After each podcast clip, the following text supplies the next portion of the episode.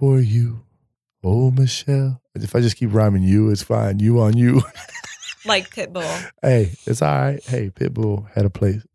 Kodak, time. and Kodak. Yo, but he did it. It's not hard.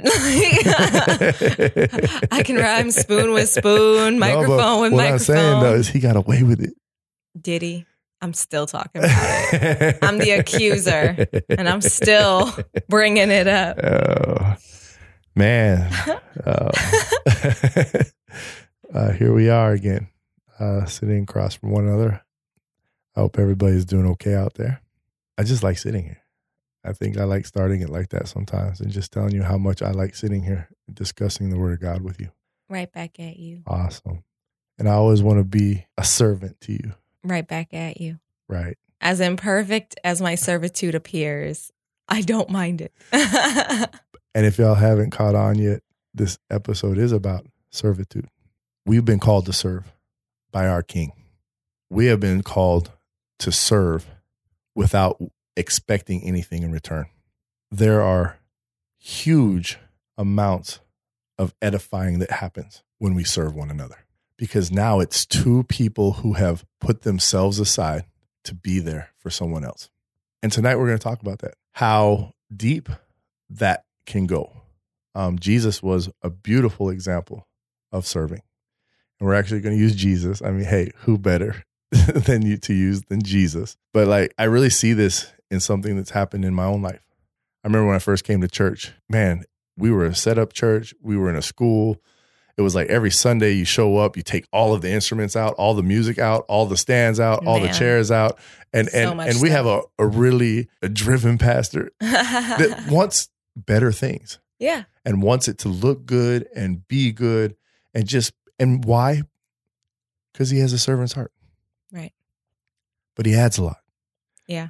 and i remember showing up and it'd be like two three four people sometimes you were there of course yeah. which was awesome Bonding up. Yeah, actually yeah true true it's, now it's that I like, think yeah, about yeah, it it's yet right? another way Yeah. we got to know each other. right but i came from the military and i know that there was like 80 to 100 people every sunday at church and four people showed up and i got bitter. I mean real bitter. Like what is wrong with people bitter? Um coming from like again that military background where everyone comes in as a team and plays as a team and everyone works together. We might not always like it Right. but we always came together as a team. And i remember just it was riling me up. And i know we had discussed it a couple times. Yeah. but I finally was driving to church one morning, and it was the pipe and drapes that brought this on. the famous pipe and drapes that broke the that camel's broke back. the camel's back, right? It was an addition to an already daunting task, and it was all about me. What about me? What about me? What about them?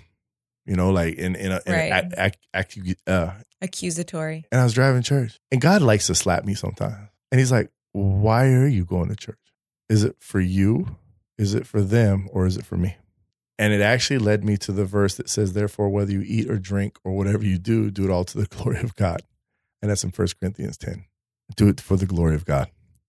If you can dial that in, you are on top of things. Yeah. When we were going through that, because I remember I was struggling too, just because it's easy to focus on. I kind of saw it like Mary and Martha. Like that's, I felt like I was having an existential crisis. I was like, am I being too Martha? And everyone's doing it right because they're Mary and they just come for the word. And I'm Martha in here, like scrubbing dishes. Like, is, am I wrong? Like, and I think a lot of us, when it comes to servitude, sometimes we might land on one of these stories and try and figure out, you know, who are we supposed to be in our servitude? And what about when it doesn't seem fair, when it doesn't feel fair? And then I came to the realization that honestly, servitude is the highest honor. Mm, You know, right. Jesus came humbled as a servant. In Matthew 23, it says, The greatest among you shall be your servant. Ooh. And when he started revealing those verses to me, they spoke to me because I was like, who am I to think I'm in the lowest position when I'm doing what Christ would be doing? And I need to overcome these feelings that are causing bitterness and causing judgment that passes on into the service when everyone else Right. arrives. There's people who have different callings. There are people who were ignoring their calling. Let me call those people out as well. But there are people who that wasn't their role to play, regardless. But no matter what role you're in, anytime you serve, there's a blessing.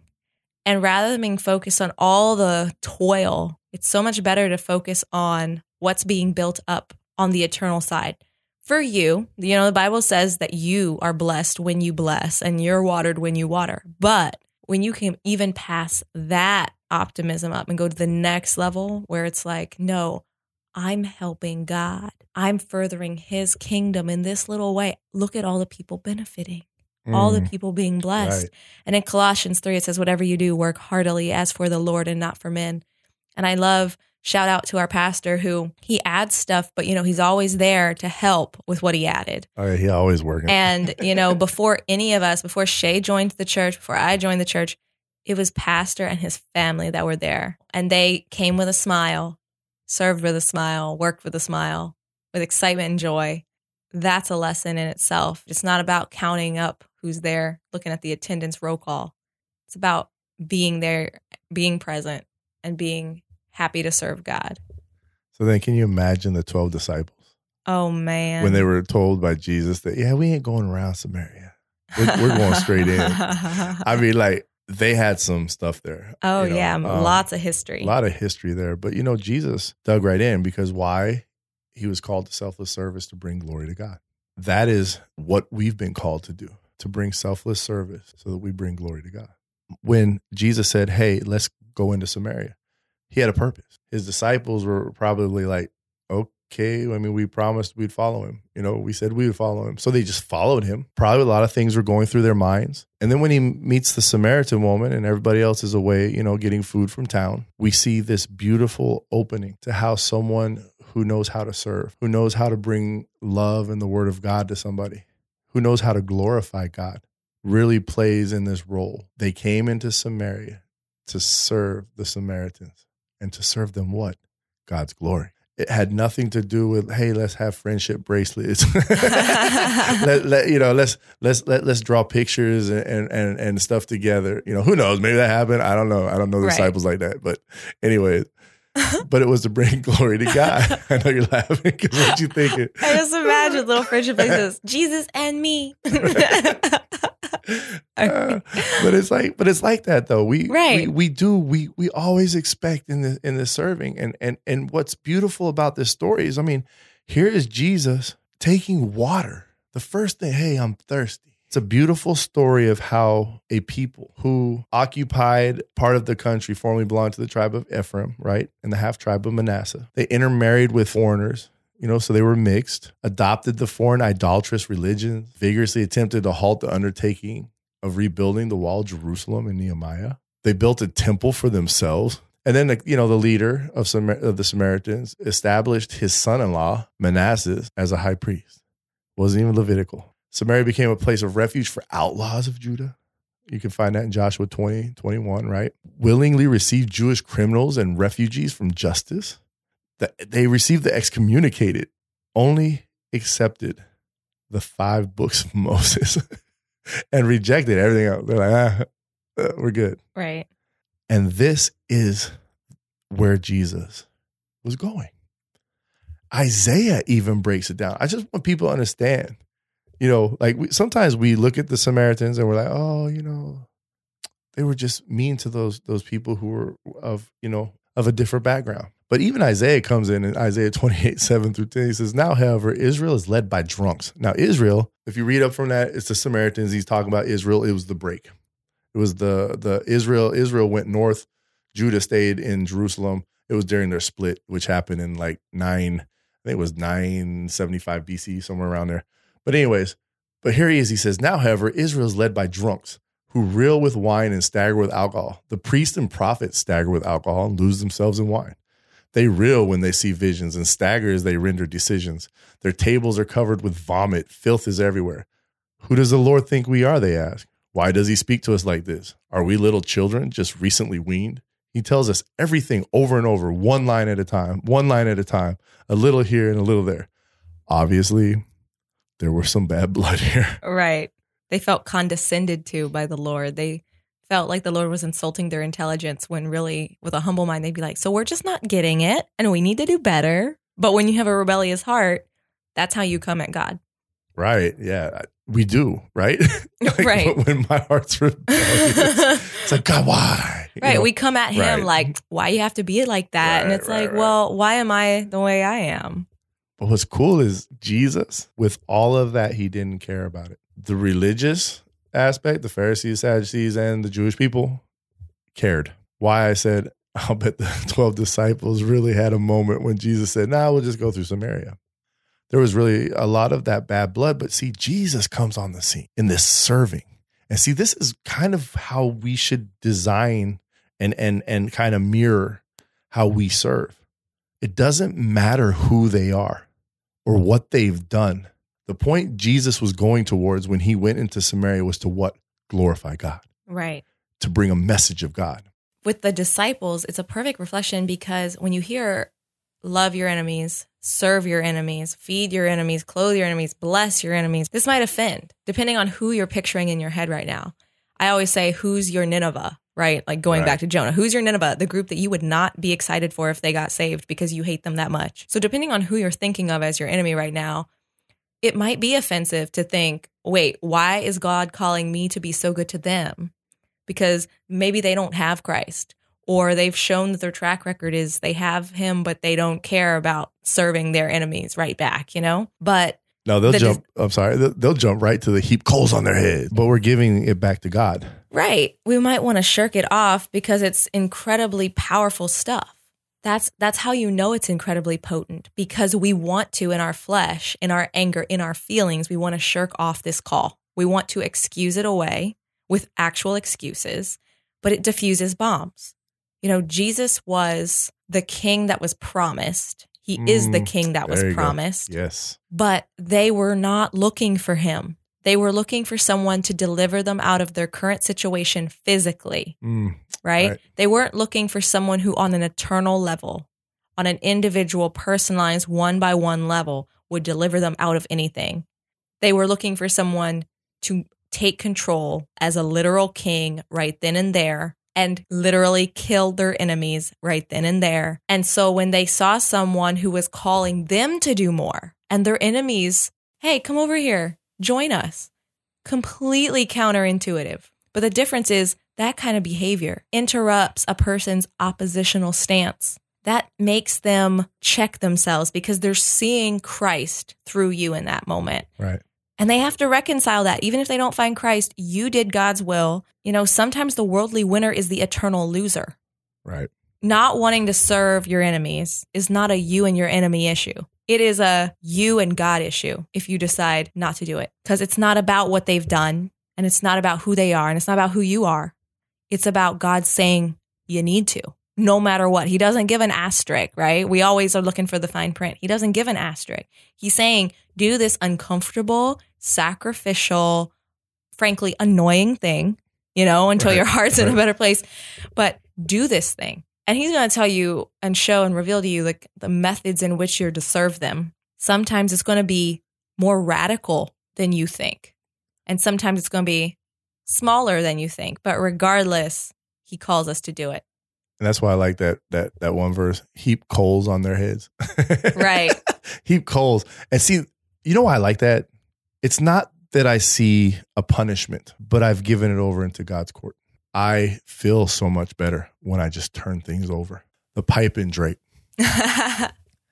I seriously had a weight lifted off my chest on that drive to church that Sunday when I said, you know what? I'm here to serve God.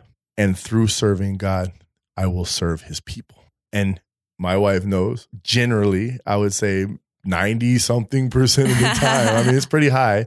Uh, I go in there with a with a joyful heart. Yeah. wanting to serve our our body because you know what? I just like being there. I like being with people that love god that serve god that want to be with god. And it does usher in. I remember you know earlier in this conversation you were saying how like it wrecks the rest of the service. Now i usher in in worship. Right.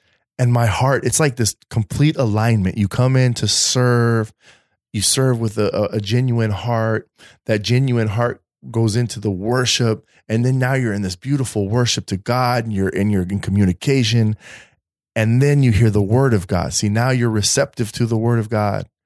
And then in the closing, it's almost like, no, no, no, no.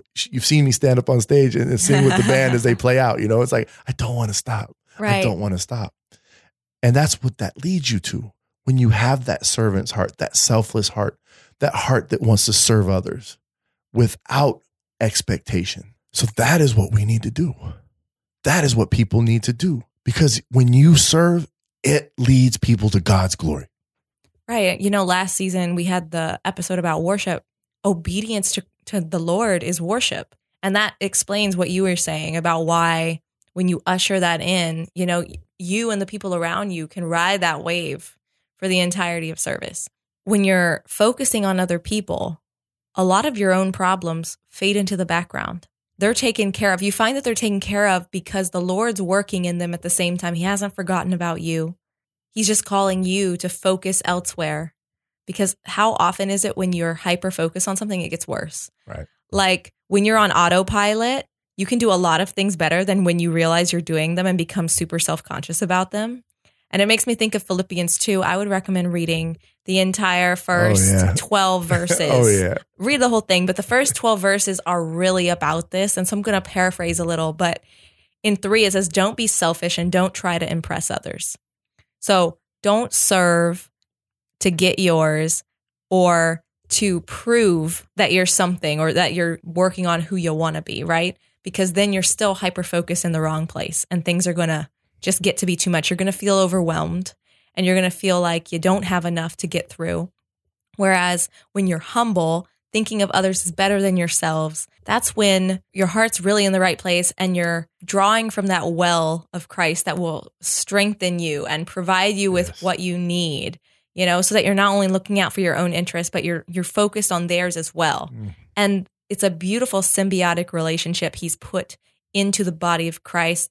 And it says in 5, you must have the same attitude that Jesus Christ had, which is what we've said. Right. right. You know, he said, though he was God, he did not think of equality with God as something to cling to. Instead, he gave up his divine privileges. He took the humble position of a slave and was born as a human being.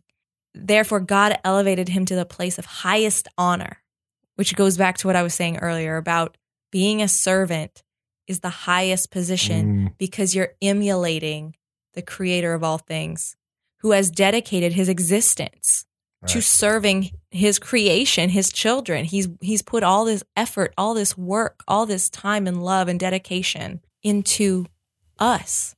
Right. And it's benefiting him as well, of course, but that's the mindset that we need to have. It's to shine brightly for Christ. Wow. That leads in perfectly. The Apostle Paul, who wrote the majority of the New Testament, had that mentality. He wanted to serve, but he wanted to bring glory to God through that servitude. First Corinthians 9. And I and I like how he I always call him the chameleon, but whatever. He It's never he never sold out for what he believed, but he embraced other people. He embraced other cultures. Found common ground. Yeah, found common ground with different demographics, right? Even though I am a free man with no master, I have become a slave to all people to bring many to Christ. To bring many to Christ. When I was with the Jews, I lived like a Jew to bring the Jews to Christ. When I was with those who follow the Jewish law, I too lived under that law. Even though I am not subject to the law, I did this so I could bring to Christ those who are under the law. When I am with the Gentiles who do not follow the Jewish law, I too live apart from that law so that I can bring them to Christ. But I do not ignore the law of God. I obey the law of Christ. When I am with those who are weak, I share their weaknesses. For I want to bring the weak to Christ. Yes, I try to find common ground with everyone, doing everything I can to save some. I do everything to spread the good news and share its blessings. Christ is mentioned so many times in that short little section of verses to bring it to Christ. So when we serve, it's all about that. It's all about bringing it to Christ. No matter what you do, bring it to Christ. You serve others, do it with the image of Christ. When you love on others in that servitude, right? Bring glory to God in it. Don't be selfish. Don't be angry. Don't be bitter like me and the pipe and drapes. Trust it will just slow you down, but let it go. Amen. So I challenge everyone today let it go. Amen. Amen. This has been awesome. Yeah, it's been good. I think this is a pantry staple for sure because this is at the heart of the Christian walk. So store it up there with your flour, with your sugar, chocolate chips. You know, that's a pantry staple, in my opinion. As always, we want to hear from you. We want to hear your prayer requests, your thoughts, and your questions. And you can do all that by contacting us on thepantrypodcast.com or on Facebook and Instagram, The Pantry Podcast. Share, review, comment, subscribe. That just helps this message of Christ get out further. And that is the goal each and every week. So until next time, Bye. bye.